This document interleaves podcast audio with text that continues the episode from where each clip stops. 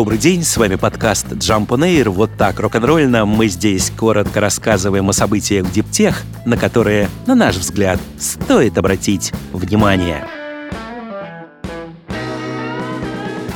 Новые правила для электрических зарядок утвердил Европарламент. Депутаты договорились, что к 2026 году зарядные станции с минимальной выходной мощностью 400 кВт должны будут размещаться не реже, чем через каждые 60 километров вдоль всех основных дорожных маршрутов создаваемой трансевропейской транспортной сети.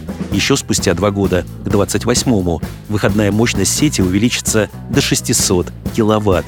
Также документ устанавливает, что электрические зарядки для автобусов и грузовиков к 2028 году должны будут располагаться не реже, чем через каждые 120 километров, не менее чем на половине основных трасс Евросоюза. Их мощность должна быть от 1400 до 2800 киловатт в зависимости от типа дороги. Кроме того, к 1931 году не реже, чем через каждые 200 километров вдоль основных маршрутов в Евросоюзе должны быть установлены водородные заправочные станции. Отдельно устанавливаются правила оплаты. Водители транспортных средств, работающих на альтернативном топливе, должны будут иметь возможность легко расплачиваться в точках подзарядки с помощью банковских карт и бесконтактных платежей. Тарификация будет вестись в зависимости от вида зарядки или заправки за киловатт-час, за килограмм или за минуту или сеанс. К 2027 году в ЕС должна появиться база данных по альтернативным видам топлива, который будет предоставлять потребителям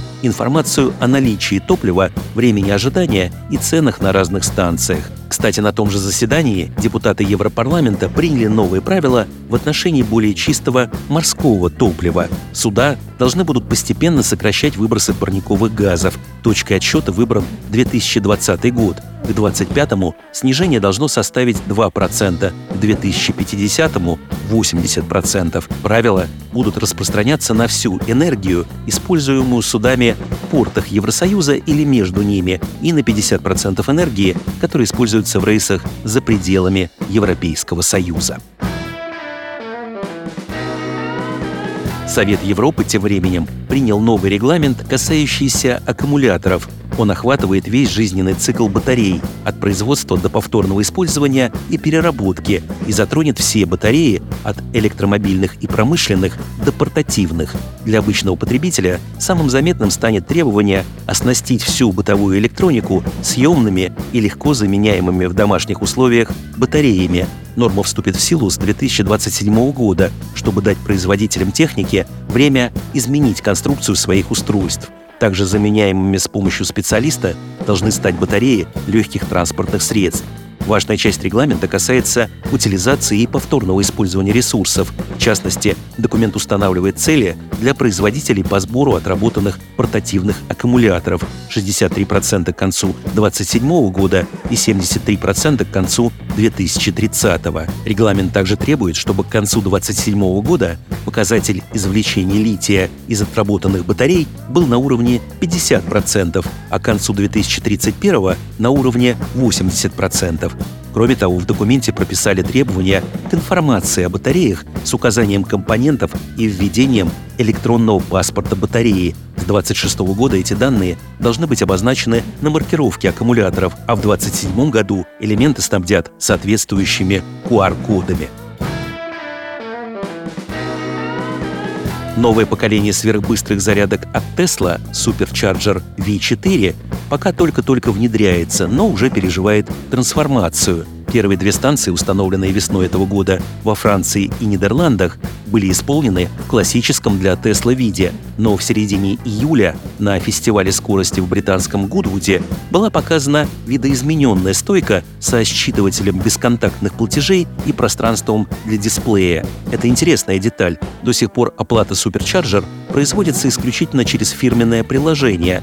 Им приходится пользоваться в том числе и владельцам машин от сторонних производителей, которых Tesla недавно начала допускать к своим зарядным станциям. Сама компания изменения в конструкции никак не объяснила, но в сети уже выдвинули как минимум две правдоподобные версии. Кто-то вспомнил, что в марте Tesla отказалась от калифорнийских субсидий в 6 миллионов долларов, потому что не хотела соответствовать требованиям платежной инфраструктуры. Возможно, теперь автопроизводитель передумал. Не исключено также, что пользователи увидели специальную версию V4 для рынка Великобритании, где считывать банковские карты должно каждое зарядное устройство.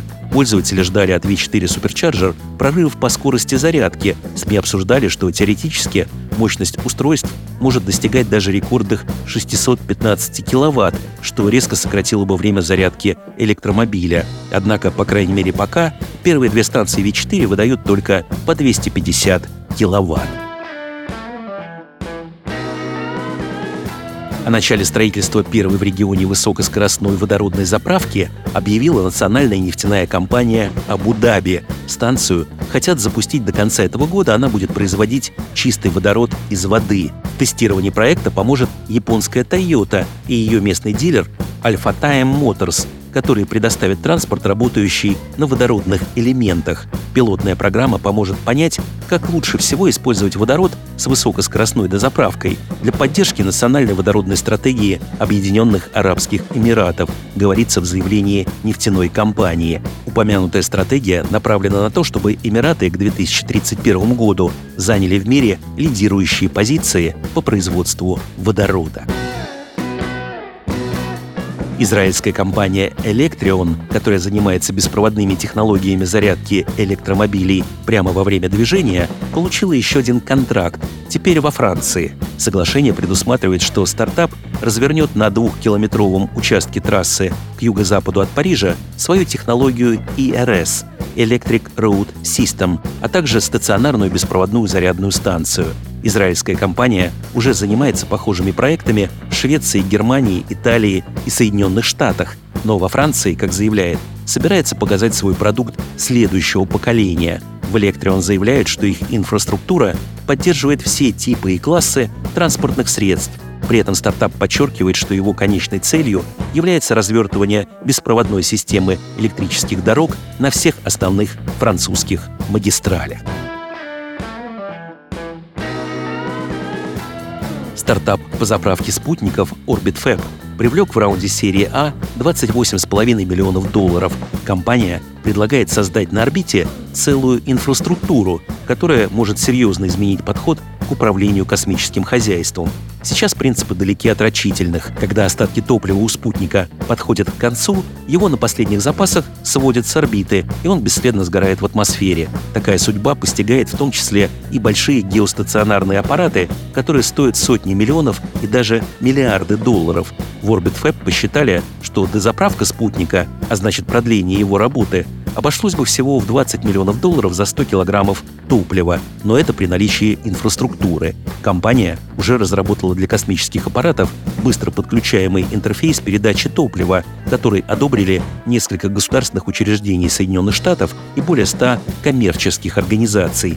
Более того, федеральное правительство уже заключило с OrbitFab контракты на сумму 21 миллион долларов на заправку спутников космических сил и развитие орбитальных стыковочных станций. Запуск этих проектов запланирован на 2024 год.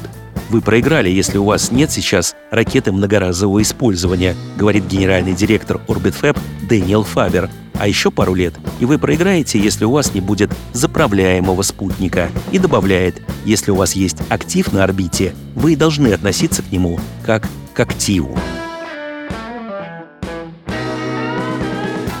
С вами был подкаст Jump on Air, короткое рок-н-ролльно о событиях в диптех, на которые, на наш взгляд, стоит обратить внимание. Подробнее эти и другие новости диптех читайте ежедневно в нашем телеграм-канале Jump Daily. До встречи!